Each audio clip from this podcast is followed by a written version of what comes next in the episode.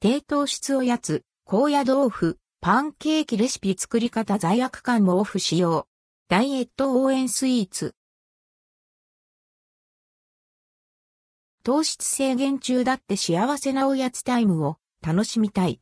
それなら、高野豆腐パンケーキはいかがでしょうか量を減らしたホットケーキミックスとすりおろした高野豆腐でふっくらパンケーキが出来上がります。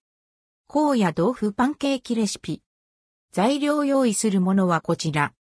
ホットケーキミックス 50g 高野豆腐1枚、豆乳 50cc 卵1個。作り方高野豆腐をすりおろし、粉末状にします。結構簡単におろせます。ボウルに卵と豆乳を入れてよく混ぜます。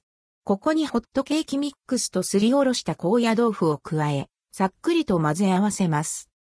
フライパンに油、またはバター、分量外を熱し、生地を流し入れて弱中火で焼きます。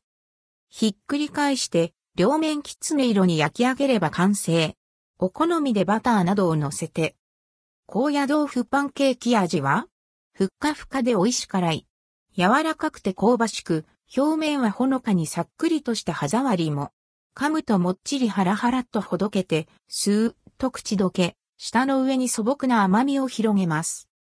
豆腐の味はあまりしませんが、後味にほんのり大豆感があるぐらい、いつもと違う、ふっくらもっちりとした食感と、軽やかな口どけに、高野豆腐の存在を感じます。